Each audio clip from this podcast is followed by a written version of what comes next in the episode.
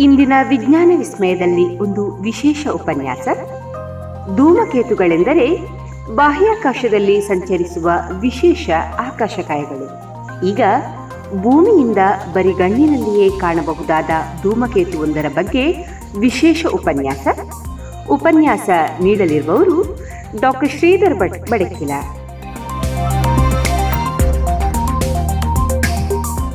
ಆಕಾಶದಲ್ಲಿ ನಿಯೋವೈಸ್ ಎಂಬ ಅತಿಥಿ. ರಾತ್ರಿ ಆಕಾಶ ವೀಕ್ಷಕರಿಗೆ ಒಂದು ಸಿಹಿ ಸುದ್ದಿ ಇದೆ. ನಿಯೋವೈಸ್ ಎಂಬಾತ ಆಕಾಶದಲ್ಲಿ ಗೋಚರಿಸುತ್ತಿದ್ದಾನೆ. C twenty twenty F three ಎಂದು ಗುರುತಿಸಲಾದ ಈ ಧೂಮಕೇತುವಿಗೆ ನಿಯೋವೈಸ್ ಎಂದು ಹೆಸರಿಡಲಾಗಿದೆ. ಧೂಮಕೇತುವನ್ನು ಜುಲೈ ಹದಿನಾಲ್ಕರಿಂದ ಮುಂದಿನ ಇಪ್ಪತ್ತು ರಾತ್ರಿಗಳಲ್ಲಿ ಇಪ್ಪತ್ತು ಮಿನಿಟ್ಗಳ ಕಾಲ ಬರಿಗಣ್ಣಿನಲ್ಲಿ ನೋಡಬಹುದು. ಯಾರಿವನು ನಿಯೋವೈಸ್ ಎಂದು ತಿಳಿದುಕೊಳ್ಳುವ ಮೊದಲೇ ಧೂಮಕೇತುಗಳ ಬಗ್ಗೆ ಒಂದು ಕಿರು ಪರಿಚಯವಾಗಲಿ. ಖಗೋಳಶಾಸ್ತ್ರದ ಇತಿಹಾಸವೆಂದರೆ ಮಾನವನು ಸೂರ್ಯ, ಚಂದ್ರ, ಗ್ರಹಗಳು ಮತ್ತು ನಕ್ಷತ್ರಗಳ ಚಲನೆಗಳನ್ನು ಆಕಾಶದಲ್ಲಿ ವೀಕ್ಷಣೆ ಮಾಡಿ ವ್ಯವಸ್ಥಿತವಾಗಿ ದಾಖಲು ಮಾಡಿ ಪ್ರಾರಂಭಿಸಿದ ಕಾಲದಿಂದಲೇ ಆಗಿರಬಹುದು. ಇಂದಿಗೂ ರಾತ್ರಿಯ ಆಕಾಶ ವೀಕ್ಷಣೆ ಎಂದರೆ ಒಂದು ರೋಚಕ ಅನುಭವವೇ ಸರಿ.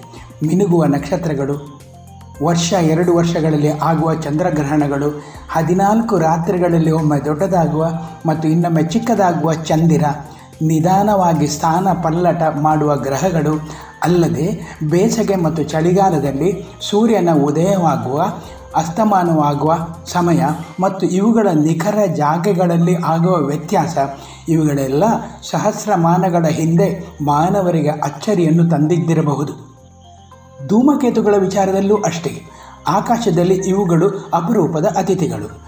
ಜನಸಾಮಾನ್ಯರಲ್ಲಿ ಧೂಮಕೇತುಗಳು ಕುತೂಹಲದೊಂದಿಗೆ ವಿಸ್ಮಯವನ್ನೂ ಗಾಬರಿಯನ್ನೂ ಉಂಟು ಮಾಡುತ್ತವೆ ಧೂಮಕೇತುಗಳ ಬಗ್ಗೆ ಹೆಚ್ಚಿನ ಧರ್ಮಗಳಲ್ಲಿ ಮತ್ತು ನಂಬಿಕೆಗಳಲ್ಲಿ ಜನರಿಗೆ ಭಯವನ್ನು ಉಂಟುಮಾಡುವ ರೋಚಕ ಕಥೆಗಳಿವೆ.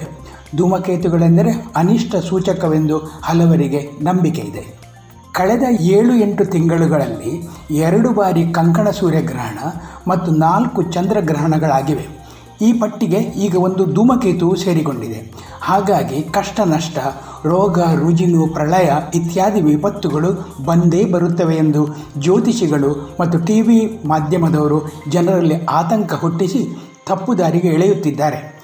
ಅವರ ಬುದ್ಧಿಗೆ ಹೊಳೆಯುವುದೇನೆಂದರೆ ಈಗ ಜಗತ್ತನ್ನು ಆವರಿಸಿದ ಕೊರೋನಾ ಎಂಬ ಮಹಾಮಾರಿಯು ಈ ಆಕಾಶಕಾಯಗಳ ಕೂಡುವಿಕೆಯಿಂದಲೇ ಸಂಭವಿಸುತ್ತದೆ. ಚರಿತ್ರೆಯಲ್ಲಿ ಆಗಿ ಹೋದ ದುರ್ಘಟನೆಗಳಂತೂ ಧೂಮಕೇತು ಮತ್ತು ಗ್ರಹಣಗಳ ಕಾರಣದಿಂದವೇ ಆಗಿವೆ ಎಂದು ಈ ಬುದ್ಧಿವಂತರು ತಳಕು ಹಾಕುತ್ತಾರೆ. ಮಿಥ್ಯಗಳು. ನಿಜವೇನೆಂದರೆ ಜಗತ್ತಿನ ಹಲವು ದುರ್ಘಟನೆಗಳಿಗೆ ಮಾನವರೇ ಕಾರಣ. ಯುದ್ಧಗಳಿರಬಹುದು, ರೋಗ ರುಜಿನುಗಳಿರಬಹುದು, ಹವಾಮಾನದಲ್ಲಿ ಏರುಪೇರುಗಳಿರಬಹುದು ಇವಕ್ಕೆಲ್ಲ ಮಾನವನ ದುರಾಸೆ, ಮಹತ್ವಾಕಾಂಕ್ಷೆ ಅಥವಾ ನಿರ್ಲಕ್ಷ್ಯವೇ ಕಾರಣ. ಅಲ್ಲದೆ ಕೆಲವು ಹೊರನೋಟಕ್ಕೆ ಕಾಣುವ ನೈಸರ್ಗಿಕ ದುರಂತಗಳಿರಬಹುದು. ಈ ಎಲ್ಲ ಅನಾಹುತಗಳ ಕಾರಣವನ್ನು ಆಕಾಶಕಾಯಗಳ ಮೇಲೆ ಹೊರಿಸಲಾಗಿದೆ. ಇದಕ್ಕೆಲ್ಲ ಇಂಬುಗೊಡುವಂತೆ ಕೆಲವೊಂದು ದುರ್ಘಟನೆಗಳು ಧೂಮಕೇತುಗಳ ಪ್ರತ್ಯಕ್ಷದ ಸಮಯವೇ ಆಗಿದೆ ಎನ್ನುವುದು ಕಾಕತಾಳೀಯ. ಇಂತಹ ಒಂದೆರಡು ಉದಾಹರಣೆಗಳನ್ನು ನೋಡೋಣ. ಧೂಮಕೇತುಗಳ ವಿಚಾರದಲ್ಲಿ ಭಾರತದಿಂದಲೂ ಹೆಚ್ಚಾಗಿ ಇಂತಹ ನಂಬಿಕೆ ಮತ್ತು ಘಟನೆಗಳು ಯುರೋಪಿನಲ್ಲಿ ನಡೆಯುತ್ತಿದ್ದುದು ಕುಚೋದ್ಯ. ಕ್ರಿಸ್ತಶಕ ಒಂದನೆಯ ಶತಮಾನದಲ್ಲಿ ರೋಮಿನ ಚಕ್ರವರ್ತಿ ನೀರು ರಾಜ್ಯವನ್ನಾಳುತ್ತಿದ್ದ ಸಮಯ. ಆಗ ಧೂಮಕೇತುವೊಂದು ಗೋಚರಿಸಿತು. ನೀರೋವಿನ ಆಸ್ಥಾನ ಜ್ಯೋತಿಷಿಯಾಗಿದ್ದ ಬಲ್ಬಲಸ್ ಚಕ್ರವರ್ತಿಗೆ ಗಂಡಾಂತರ ಬರಬಹುದೆಂದು ಭವಿಷ್ಯ ಹೇಳಿದ. ಶುರುವಾಯಿತು ಕೊಲೆಗಳ ಸರಣಿ. ನೀರೋ ತನ್ನ ಸುತ್ತಲಿನ ಹೆಚ್ಚಿನವರನ್ನು ಸಂಶಯದಲ್ಲಿ ಕೊಂದು ಹಾಕಿದ. ಕೊನೆಗೆ ಹೆಂಡತಿ ಮಕ್ಕಳಿಂದಲೂ ಗಂಡಾಂತರ ಬರಬಹುದೆಂದು ಅವರನ್ನೂ ಸಾಯಿಸಿದ. ಅರಮನೆ ಬಿಟ್ಟು ಹೊರಬರುವುದನ್ನು ನಿಲ್ಲಿಸಿದ ದುರಾಡಳಿತದಿಂದಾಗಿ ರಾಜ್ಯದಲ್ಲಿ ಅಕಾಲ ಬಂತು. ಆದರೆ when Rome was burning Nero was fiddling ಮುಂದೆ ನಾಲ್ಕು ವರ್ಷಗಳ ಕಾಲ ಬದುಕುಳಿದು ಮನೋಸ್ಥೈರ್ಯವನ್ನು ಕಳೆದುಕೊಂಡು ಚಿಕ್ಕ ಪ್ರಾಯದಲ್ಲಿ ಆತ್ಮಹತ್ಯೆ ಮಾಡಿಕೊಂಡ. ಧೂಮಕೇತು ಮಾತ್ರ ಇಂದೋ ಮಾಯವಾಗಿ ಹೋಗಿತ್ತು. ಅನಾಹುತ ಮಾತ್ರ ಸಂಭವಿಸಿದೆ. ಕ್ರಿಸ್ತಶಕ ಎಪ್ಪತ್ತರಲ್ಲಿ ಜೆರೂಸಲಮಿನ ಪತನ ಧೂಮಕೇತುವಿನ ಆಗಮನದಿಂದ ಆಗಿದೆ ಎಂದು ಜನ ನಂಬಿದ್ದರು. ಯೇಸು ಕ್ರಿಸ್ತನ ಜನನದ ಸಮಯ, ಆಕಾಶದಲ್ಲಿ ಕಂಡ ಧೂಮಕೇತು ಒಳ್ಳೆಯ ಶಕುನವೆಂದು ಅನಂತರ ಜನ ಸಂತಸಪಟ್ಟಿದ್ದರು. ಅಂದರೆ ಧೂಮಕೇತುವಿನಿಂದ ಒಳ್ಳೆಯದೂ ನಡೆಯುತ್ತದೆ ಅಂದ ಹಾಗಾಯಿತಲ್ಲ. ಕವಿ ಶೇಕ್ಸ್ಪಿಯರ್ನ ಒಂದು ನಾಟಕದಲ್ಲಿ ಧೂಮಕೇತುವಿನ ಉಲ್ಲೇಖ ಬರುತ್ತದೆ. ಪಾತ್ರಗಳ ಮೂಲಕ ಒಳಿತು ಮತ್ತು ಕೆಡುಕುಗಳನ್ನು ಹೇಳುವುದು ನಾಟಕಕಾರನ ಶೈಲಿ. ಅದು ಲೇಖಕನ ಅಭಿಪ್ರಾಯವೇ ಆಗಿರಬೇಕೆಂದಿಲ್ಲ. When beggars die there are no comets seen the heavens themselves blaze forth the death of princes ಅಂದರೆ ಭಿಕ್ಷುಕರು ಸಾಯುವಾಗ ಧೂಮಕೇತುಗಳು ಕಾಣವು. ಬಾನುರಿಯುವುದು ಸಾಮ್ರಾಟ್ರ ಅಂತ್ಯದಲ್ಲಿ. ಜೂಲಿಯಸ್ ಸೀಸರ್ನ ನಾಟಕದಲ್ಲಿ ಧೂಮಕೇತುವಿನ ಆಗಮನದಿಂದ ಸೀಸರ್ನ ಹತ್ಯೆ ಆಯಿತು ಎಂದು ಹೇಳುವಂತಿಲ್ಲ. ನಿಜವಾಗಿಯೂ ಮಹತ್ವಾಕಾಂಕ್ಷೆಯಿಂದ ಆದುದಲ್ಲವೇ? ಅದೇನಿದ್ದರೂ, ಜಗತ್ತಿನಲ್ಲಿ ಯುದ್ಧಗಳಾದಾಗ, ಪ್ಲೇಗ್ ಸಿಡುಬು ಬಂದಾಗ, ಮಹಾಪುರುಷರು ಗತಿಸಿದಾಗ, ಅಥವಾ ಚಕ್ರವರ್ತಿಗಳ ಸಿಂಹಾಸನ ಮಗುಚಿದಾಗಲ್ಲ, ಧೂಮಕೇತುಗಳು ಆಕಾಶದಲ್ಲಿ ಕಾಣಬೇಕೆಂದೇನೂ ಇಲ್ಲ. ಅಪರೂಪವಾಗಿ ಮತ್ತು ಆಕಸ್ಮಿಕವಾಗಿ ಗೋಚರವಾಗಿದ್ದರೆ ಈ ತಪ್ಪನ್ನು ಧೂಮಕೇತುಗಳ ಮೇಲೆ ಹೊರಿಸುವುದು ಸರಿಯಲ್ಲ. ಧೂಮಕೇತುಗಳ ಪರಿಚಯ. ನೇರವಾಗಿ ಹೇಳುವುದಾದರೆ, ಧೂಮಕೇತುಗಳು ಸೌರವ್ಯೂಹದ ಸದಸ್ಯರು. ಸೂರ್ಯನನ್ನು ಪರಿಭ್ರಮಿಸುವ ಆಕಾಶಕಾಯಗಳು. ಸೂರ್ಯನಿಂದ ದೂರದಲ್ಲಿದ್ದಾಗ ಅತಿ ಶೀತದ ಕಾರಣ ಮಂಜುಗಡ್ಡೆಯಂತೆ ಘನರೂಪದಲ್ಲಿದ್ದು ಸೂರ್ಯನ ಸಮೀಪ ಬಂದಾಗ ಸೂರ್ಯನ ತಾಪಕ್ಕೆ ಕರಗುತ್ತವೆ. ಧೂಮಕೇತುಗಳ ಬಗ್ಗೆ ಒಂದಷ್ಟು ವಿವರಗಳನ್ನು ಪ್ರೌಢಶಾಲೆಯ ವಿದ್ಯಾರ್ಥಿಗಳು ತಮ್ಮ ಪಠ್ಯ ಪುಸ್ತಕಗಳಲ್ಲಿ ಓದಿರುತ್ತಾರೆ. ಪಾಠ ಪುಸ್ತಕಗಳಲ್ಲೂ ಎಲ್ಲೂ ಇವುಗಳನ್ನು ಅಪಶಕುನದ ರಾಯಭಾರಿಗಳೆಂದು ಉಲ್ಲೇಖಿಸಿಲ್ಲ. ಅಮೆರಿಕದ ಖಗೋಳಶಾಸ್ತ್ರಜ್ಞ ಫ್ರೆಡ್ ವಿಪ್ಲ್ ಧೂಮಕೇತುಗಳನ್ನು ಡರ್ಟಿ ಸ್ನೋಬಾಲ್ ಎಂದು ಕರೆದಿರುತ್ತಾರೆ. ಎಲ್ಲ ಧೂಮಕೇತುಗಳ ತವರೂರು ಬಾಹ್ಯಾಕಾಶದಲ್ಲಿ ಭೂಮಿಯಿಂದ ಅತಿ ದೂರದಲ್ಲಿದೆ. ಬಾಹ್ಯಾಕಾಶದಲ್ಲಿ ಅತಿ ದೂರ ಎನ್ನುವ ಪದಕ್ಕೆ ಅರ್ಥವಿಲ್ಲ. ಏಕೆಂದರೆ ಬಾಹ್ಯಾಕಾಶವೆಂಬುದು ಅನಂತವಾಗಿದೆ. ಒಂದು ಖಗೋಳಮಾನ, ಅಂದರೆ ಭೂಮಿಯಿಂದ ಸೂರ್ಯನಿಗೆ ಇರುವ ಸರಾಸರಿ ದೂರ. ಭೂಮಿಯು ಸೂರ್ಯನಿಗೆ ದೀರ್ಘ ವೃತ್ತಾಕಾರವಾಗಿ ಸುತ್ತುತ್ತಿರುವುದರಿಂದ ಸರಾಸರಿ ದೂರವೆಂದು ವ್ಯಾಖ್ಯಾನಿಸಲಾಗಿದೆ. ಒಂದು ಖಗೋಳಮಾನವೆಂದರೆ ಅಂದಾಜು ನೂರ ಐವತ್ತೆರಡು ಪಾಯಿಂಟ್ ಸೊನ್ನೆ ಐದು ಮಿಲಿಯ ಕಿಲೋಮೀಟರ್ಗಳು. ಧೂಮಕೇತುಗಳು ಸ್ವತಂತ್ರವಾಗಿ ಟ್ರಿಲಿಯ ಗಟ್ಟಲೆ ಸಂಖ್ಯೆಯಲ್ಲಿ ಊರ್ಟ್ ಮೋಡಗಳಲ್ಲಿ ಸೂರ್ಯನ ಸುತ್ತು ನಿಧಾನವಾಗಿ ತಿರುಗುತ್ತಿರುತ್ತವೆ. ಈ ಊರ್ಟ್ ಮೋಡಗಳು ಭೂಮಿಯಿಂದ ಅಂದಾಜು ಎರಡು ಸಾವಿರದಿಂದ ಐವತ್ತು ಸಾವಿರದಷ್ಟು ಖಗೋಳಮಾನ ದೂರದಲ್ಲಿವೆ. ನಮಗೆಲ್ಲ ಗೊತ್ತಿರುವಂತೆ ಸೌರವ್ಯೂಹ ಅಂದರೆ ಸೂರ್ಯನಿಂದ ತೊಡಗಿ ಗ್ರಹಗಳ ದೂರಕ್ಕನುಗುಣವಾಗಿ ಬುಧ, ಶುಕ್ರ, ಭೂಮಿ, ಮಂಗಳ, ಗುರು, ಶನಿ ಯುರೆನಸ್ ನೆಫ್ಚೂನ್ ಮತ್ತು ಪ್ಲೂಟೋ ಎಂಬ ಒಂಬತ್ತು ಗ್ರಹಗಳು. ಇವೆಲ್ಲ ಸೂರ್ಯನ ಸುತ್ತ ದೀರ್ಘವೃತ್ತಾಕಾರವಾಗಿ ಅವರವರ ವೇಗದಲ್ಲಿ ಸುತ್ತುತ್ತಿರುತ್ತವೆ. ಊರ್ಟ್ ಮೋಡಗಳು ಸೌರವ್ಯೂಹದ ಕೊನೆಯ ಗ್ರಹವಾದ ಪ್ಲೂಟೋವಿನ ಆಚೆ ಪರಿಭ್ರಮಣ ಮಾಡುತ್ತವೆ. ಈ ಮೋಡಗಳೆಂದರೆ ಧೂಮಕೇತುಗಳ ಸಾಮ್ರಾಜ್ಯ. ಇಲ್ಲಿ ಕೆಲವು ಧೂಮಕೇತುಗಳು ಬೇರೆ ಬೇರೆಯ ಬಾಹ್ಯ ತಾರೆಗಳನ್ನು ಸೇರಿಸಿ ಗುರುತ್ವಾಕರ್ಷಣೆಗೆ ಒಳಗಾಗಿ ತಮ್ಮ ಪಥದಿಂದ ಹೊರಕ್ಕೆ ಎಸೆಯಲ್ಪಡುತ್ತವೆ. ಹಾಗೆ ದಿಕ್ಕು ತಪ್ಪಿದ ಡರ್ಟಿ ಸ್ನೋಬಾಲ್ಗಳು ಅಥವಾ ಕಾಮೆಟ್ಗಳು ಸೌರವ್ಯೂಹದ ಗ್ರಹಗಳಾದ ಶನಿ, ಗುರು ಅಥವಾ ಭೂಮಿ ಸಮೀಪ ಹಾದು ಹೋಗಬಹುದು. ಇವುಗಳನ್ನು ನಾವು ಧೂಮಕೇತುಗಳು ಅನ್ನುತ್ತೇವೆ. ಧೂಮಕೇತುಗಳು ಎಲ್ಲೇ ಹೋಗುತ್ತಿರಲಿ, ಅದಕ್ಕೊಂದು ಬೀಜ ಅಂದರೆ ನ್ಯೂಕ್ಲಿಯಸ್ ಇರುತ್ತದೆ. ಇದನ್ನು ಧೂಮಕೇತುವಿನ ತಲೆ ಎನ್ನಬಹುದು. ನಿಜವೇನೆಂದರೆ ಧೂಮಕೇತುಗಳನ್ನು ಡರ್ಟಿ ಸ್ನೋಬಾಲ್ ಅಥವಾ ಕೊಳಕು ಹಿಮದಂಡೆ ಎಂದು ಕರೆದರೂ ಅವೇನು ಕೊಳಕಾಗಿರುವುದಿಲ್ಲ. ಅವುಗಳಲ್ಲಿ ಶೇಕಡ ಎಂಬತ್ತು ಹಿಮಕಣಗಳಿದ್ದರೆ, ಇನ್ನುಳಿದಂತೆ ಹೆಪ್ಪುಗಟ್ಟಿದ ಕಾರ್ಬನ್ ಡೈಆಕ್ಸೈಡ್, ಮೀಥೇನ್, ಅಮೋನಿಯಾ, ಒಂದಿಷ್ಟು ಕಾರ್ಬನ್ ಮೊನಾಕ್ಸೈಡ್ ಮತ್ತು ಶಿಲಾಚೂರುಗಳಿರಬಹುದು ಸೂರ್ಯನ ಗುರುತ್ವಾಕರ್ಷಣೆಗೆ ಒಳಗಾದ ಧೂಮಕೇತುಗಳು ಸೂರ್ಯನ ಸಮೀಪ ಬರಲು ತೊಡಗುತ್ತವೆ. ಆಗ ಎರಡು ಶಕ್ತಿಗಳು ವಿರುದ್ಧ ದಿಕ್ಕಿನಲ್ಲಿ ವರ್ತಿಸುತ್ತವೆ. ಒಂದು ಸೂರ್ಯನ ಆಕರ್ಷಣೆ ಇನ್ನೊಂದು ಸೌರ ವಿಕಿರಣಗಳ ವಿಕರ್ಷಣೆ, ಸೋಲಾರ್ ರೇಡಿಯೇಷನ್ನ ವಿಕರ್ಷಣೆ. ಹಾಗಾಗಿ ವೇಗದಿಂದ ಬಂದ ಧೂಮಕೇತು ಸೂರ್ಯನ ಹತ್ತಿರ ಬಂದು ಸೂರ್ಯನಿಗೆ ಸುತ್ತು ಹೊಡೆದು ಪುನಃ ಚಲಿಸಲು ಪ್ರಾರಂಭಿಸುತ್ತವೆ. ಆ ಕಾರಣ ಧೂಮಕೇತುಗಳ ಚಲನೆಯಲ್ಲಿ ನಿಖರತೆ ಇರುವುದಿಲ್ಲ. ಆದರೆ ಮುಂದೊಂದು ಕಾಲ ಅವುಗಳ ಪುನರಾಗಮದಲ್ಲಿ ನಿರ್ದಿಷ್ಟ ಸಮಯದ ಆವರ್ತನವಿರುತ್ತದೆ ಬಹಳ ದೂರದಿಂದ ಬರುತ್ತಿರುವಾಗ ಧೂಮಕೇತುವೊಂದು ಅಸ್ಪಷ್ಟ ಚೆಂಡಿನಂತೆ ಕಾಣಬಹುದು. ಸೂರ್ಯನಿಗೆ ಅಂದಾಜು ಎರಡು ಖಗೋಳಮಾನ ಹತ್ತಿರ ಬಂದಾಗ ಸೂರ್ಯನ ತಾಪದಿಂದ ಹಿಗ್ಗಲು ಪ್ರಾರಂಭವಾಗುತ್ತದೆ. ಇನ್ನೂ ಮುಂದೆ ಬಂದಾಗ ಅದರಲ್ಲಿಯ ಧೂಳಿನಂತಹ ಸಣ್ಣ ಕಣಗಳು ಮತ್ತು ಹಿಮಗಡ್ಡೆಗಳು ಕರಗಲು ಪ್ರಾರಂಭವಾಗುತ್ತದೆ ಸೂರ್ಯನ ವಿಕಿರಣದ ಕಾರಣ ಈ ಕಣಗಳು ಸೂರ್ಯನ ವಿರುದ್ಧ ದಿಕ್ಕಿಗೆ ಎಸೆಯಲ್ಪಟ್ಟು ಧೂಮಕೇತುವಿಗೆ ಒಂದು ಬಾಲ ಸೃಷ್ಟಿಯಾಗುತ್ತದೆ. ಒಳಗಿರುವ ದ್ರವ್ಯಕ್ಕನುಗುಣವಾಗಿ ಬಾಲದ ಉದ್ದದಲ್ಲಿ ವ್ಯತ್ಯಾಸಗಳಿರಬಹುದು. ಕೆಲವು ಉದ್ದ ಬಾಲದ್ದು, ಕೆಲವು ಗಿಡ್ಡ ಬಾಲದ್ದು. ಅದರ ಬಾಲ ಎಂದೂ ಕಳಚಿ ಹೋಗುವುದಿಲ್ಲ.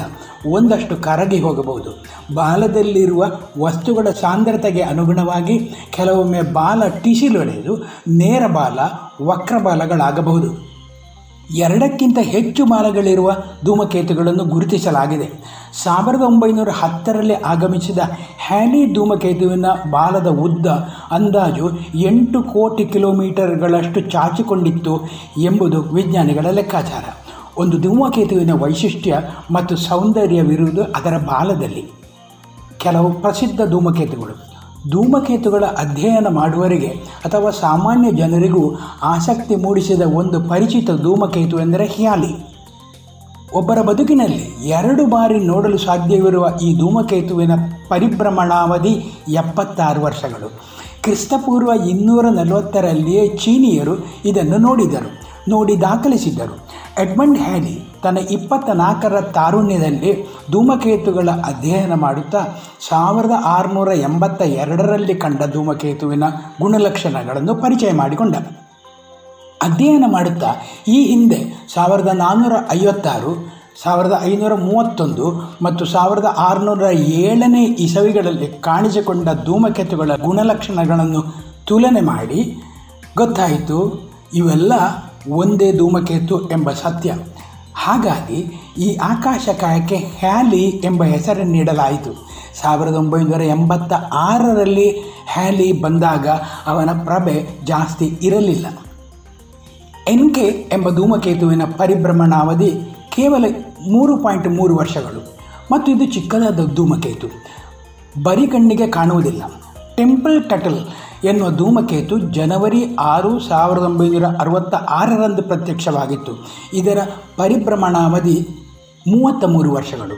ಹೇಲ್ಬಾಪ್ ಧೂಮಕೇತು ಪ್ರಕಾಶಮಾನವಾಗಿದ್ದು, ಇದನ್ನು ಸಾವಿರದ ಒಂಬೈನೂರ ಐವತ್ತ ಐದರ ಜುಲೈ ಇಪ್ಪತ್ತ ಮೂರರಂದು ಎಂಟು ವಾರಗಳ ಕಾಲ ಬರಿಗಣ್ಣಿನಿಂದ ನೋಡಬಹುದಿತ್ತು. ಇದನ್ನು ಇಪ್ಪತ್ತನೆಯ ಶತಮಾನದ ಅತ್ಯಂತ ಪ್ರಕಾಶಮಾನ ಧೂಮಕೇತು ಎಂದು ವರ್ಣಿಸಲಾಗಿದೆ.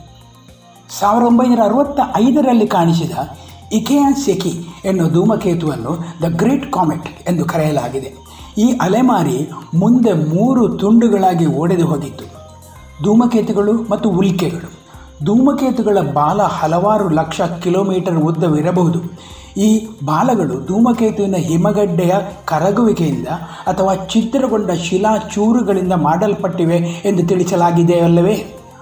ಒಂದೊಮ್ಮೆ ಭೂಮಿಯ ಸಮೀಪವಾಗಿ ಬಾಲದ ತುದಿ, ಇಲ್ಲವೇ ಬಾಲದ ಅವಶೇಷಗಳು ಹಾದು ಹೋದಾಗ ಭೂಮಿಯ ಗುರುತ್ವಾಕರ್ಷಣೆಯಿಂದ ಬಾಲದ ತುಂಡುಗಳು. ಇದನ್ನು ಬಾಲದ ರೋಮಗಳೆಂದು ಕರೆಯೋಣವೇ. ಇವು ಭೂಮಿಯೆಡೆಗೆ ಸೆಳೆಯಲ್ಪಡುತ್ತವೆ. ಆಗ ಭೂಮಿಯ ವಾತಾವರಣದಲ್ಲಿ ಈ ಚೂರುಗಳು ಘರ್ಷಣೆ ಹೊಂದಿ ಭೂಮಿಯ ಮೇಲ್ಮೈಗೆ ತಲುಪದೆ ವಾತಾವರಣದಲ್ಲೇ ಉರಿದು ಭಸ್ಮವಾಗುತ್ತದೆ. ತೀರಾ ಅಪರೂಪದಲ್ಲಿ ಕೆಲವು ತುಂಡುಗಳು ಉಲ್ಕಾಶಿಲೆಗಳಾಗಿ ಭೂಮಿಯ ಮೇಲೆ ಬೀಳುವುದುಂಟು. ಒಟ್ಟಿನಲ್ಲಿ ಇವುಗಳನ್ನೇ ಉಲ್ಕೆಗಳು ಅನ್ನುತ್ತೇವೆ. ಬಾಹ್ಯಾಕಾಶದಲ್ಲಿ ಚದುರಿ ಹೋದ ಈ ಚೂರುಗಳು ಸೂರ್ಯನ ಸುತ್ತು ತಿರುಗುತ್ತಿರುವ ಭೂಮಿಗೆ ಧೂಮಕೇತುಗಳ ನಿರ್ಗಮನ ಆದ ವರ್ಷ ಕಳೆದ ಮೇಲೂ ಎದುರಾಗಬಹುದು. ನಿಯೋವೈಸ್ ಧೂಮಕೇತು. ನಿಯೋವೈಸ್ ಈಗ ರಾತ್ರಿಯ ಆಕಾಶದಲ್ಲಿ ಆಗಮಿಸಿದ ಅಪರೂಪದ ಅತಿಥಿ. ನಾಸಾದ ವಿಜ್ಞಾನಿಗಳು ಅದರ ಬರುವಿಕೆಯನ್ನು ಮಾರ್ಚ್ ಇಪ್ಪತ್ತೇಳು ಎರಡು ಸಾವಿರದ ಇಪ್ಪತ್ತರಂದು ಗುರುತಿಸಿದ್ದಾರೆ. ಭಾರತದಲ್ಲಿ ಈ ಧೂಮಕೇತುವನ್ನು ಜುಲೈ ಹದಿನಾಲ್ಕರಿಂದ ಸುಮಾರು ಇಪ್ಪತ್ತು ದಿನಗಳ ಕಾಲ ಸೂರ್ಯಾಸ್ತಮಾನವಾದ ಅನಂತರ ಅಂದಾಜು ಇಪ್ಪತ್ತು ಮಿನಿಟ್ಗಳ ಕಾಲ ಬರಿಗಣ್ಣಿನಲ್ಲಿ ನೋಡಬಹುದು. ಖಗೋಳಶಾಸ್ತ್ರದಲ್ಲಿ ಇದನ್ನು C twenty twenty F three ಎಂದು ಗುರುತಿಸಲಾಗಿದೆ. ಪಶ್ಚಿಮೋತ್ತರ, ಅಂದರೆ ವಾಯವ್ಯ ಆಕಾಶದಲ್ಲಿ ಭೂಮಿಯಿಂದ ಅಂದಾಜು ಇಪ್ಪತ್ತು ಡಿಗ್ರಿ ಕೋನದಲ್ಲಿ ಧೂಮಕೇತುವಿನ ಬಾಲ ಸಹಿತ ಗುರುತಿಸಬಹುದು. ಸೂರ್ಯನಿಗೆ ಒಂದು ಸುತ್ತು ಹೊಡೆಯಲು ಇದು ತೆಗೆದುಕೊಳ್ಳುವ ಸಮಯ ಅಂದಾಜು ಆರು ಸಾವಿರದ ಎಂಟುನೂರು ವರ್ಷಗಳು. ಭೂಮಿಗೆ ಹತ್ತಿರ ಅಂದರೆ ನಾಸಾದ ವಿಜ್ಞಾನಿಗಳ ಪ್ರಕಾರ ಅರವತ್ತ ನಾಲ್ಕು ಮಿಲಿಯ ಕಿಲೋಮೀಟರ್ ಅಂತರದಲ್ಲಿ ಈಗ ಆಗುಂತಕ ಹಾದು ಹೋಗುವ ದಿನಾಂಕ ಜುಲೈ ಇಪ್ಪತ್ತೆರಡು, ಎರಡು ಸಾವಿರದ ಇಪ್ಪತ್ತರಂದು. ಆಗ ಅದು ಬರುತ್ತಿರುವ ವೇಗ ಸೆಕೆಂಡಿಗೆ ಐವತ್ತೊಂದು ಕಿಲೋಮೀಟರ್ ಎಂಬುದಾಗಿ ವಿಜ್ಞಾನಿಗಳು ಪ್ರಯೋಗಗಳ ಮೂಲಕ ತಿಳಿದುಕೊಂಡಿದ್ದಾರೆ. ಈಗ ನೀವು ಸೂರ್ಯನಿಗೆ ಸುತ್ತು ಬಂದು ಭೂಮಿಯಿಂದ ದೂರ ಚಲಿಸುತ್ತಿದ್ದಾನೆ. ಬುಧನು ಸೂರ್ಯನಿಗೆ ಅತಿ ಹತ್ತಿರವಿರುವ ಗ್ರಹ. ಜುಲೈ ಮೂರರಂದು ಈ ಪಯಣಿಗ, ಅಂದರೆ ನಿಯೋವೈಶ್, ಸೂರ್ಯನಿಗೆ ಹತ್ತಿರವೇ ಹಾದು ಹೋಗಿದ್ದ ಆ ದಿನ ನಿಯೋವೈಶ್ ಬುಧನಿಂದಲೂ ಸುಮಾರು ಹದಿನಾರು ಮಿಲಿಯ ಕಿಲೋಮೀಟರ್ಗಳಷ್ಟು ಸೂರ್ಯನಿಗೆ ಸಮೀಪಿಸಿ ಅನಂತರ ಜೀವಂತವಾಗಿ ಹೊರಬಂದಿದ್ದ. ಈಗ ಅವನು ಮರುಪ್ರಯಾಣದ ಸಮಯದಲ್ಲಿ ಪೃಥ್ವಿಯ ಹತ್ತಿರದಲ್ಲಿ ಹಾದು ಹೋಗಲಿದ್ದಾನೆ ಮತ್ತೆ ಈ ಪಯಣ ಅಂತರಿಕ್ಷದಲ್ಲಿ ಮುಂದುವರಿಯಲಿದೆ. ಮುಂದಿನ ಹತ್ತು ದಿನಗಳ ಕಾಲ ಸೂರ್ಯಾಸ್ತಮಾನವಾದ ಮೇಲೆ ಹೆಚ್ಚು ತಲೆ ಎತ್ತದೆ. ವಾಯವ್ಯ ದಿಗಂತವನ್ನು ನೋಡಲು ಮರೆಯದಿರಿ. ಮಳೆಗಾಲದ ಈ ದಿನಗಳಲ್ಲಿ ಆಕಾಶದಲ್ಲಿ ಮೋಡ ಕವಿಯದಿದ್ದರೆ ನಿಮ್ಮ ಅದೃಷ್ಟ ಚೆನ್ನಾಗಿದೆ ಎಂದು ಭಾವಿಸಿ. ನಿಯೋ ವಯಸ್ಸಿನ ಸೌಂದರ್ಯವನ್ನು ಕಣ್ತುಂಬ ನೋಡಿರಿ. ನಿಮ್ಮಲ್ಲಿ ಕೊರೋನಾ ಲಾಕ್ಡೌನ್ ಇಲ್ಲವಾದಲ್ಲಿ ನಿಮ್ಮ ಗೆಳೆಯರೊಂದಿಗೆ ವೀಕ್ಷಿಸಿ. ರಾತ್ರಿಯ ಬಾನನ್ನು ನೋಡಲು ಹಳ್ಳಿಯ ಪರಿಸರವೇ ಹೆಚ್ಚು ಆಹ್ಲಾದಕರ, ಅಲ್ಲವೇ? ಇದುವರೆಗೆ ವಿಜ್ಞಾನ ವಿಸ್ಮಯದಲ್ಲಿ ಡಾಕ್ಟರ್ ಶ್ರೀಧರ್ ಬಡಕಿಲ ಅವರಿಂದ ಧೂಮಕೇತುವೊಂದರ ಬಗ್ಗೆ ವಿಶೇಷ ಉಪನ್ಯಾಸವನ್ನ ಕೇಳಿದಿರಿ.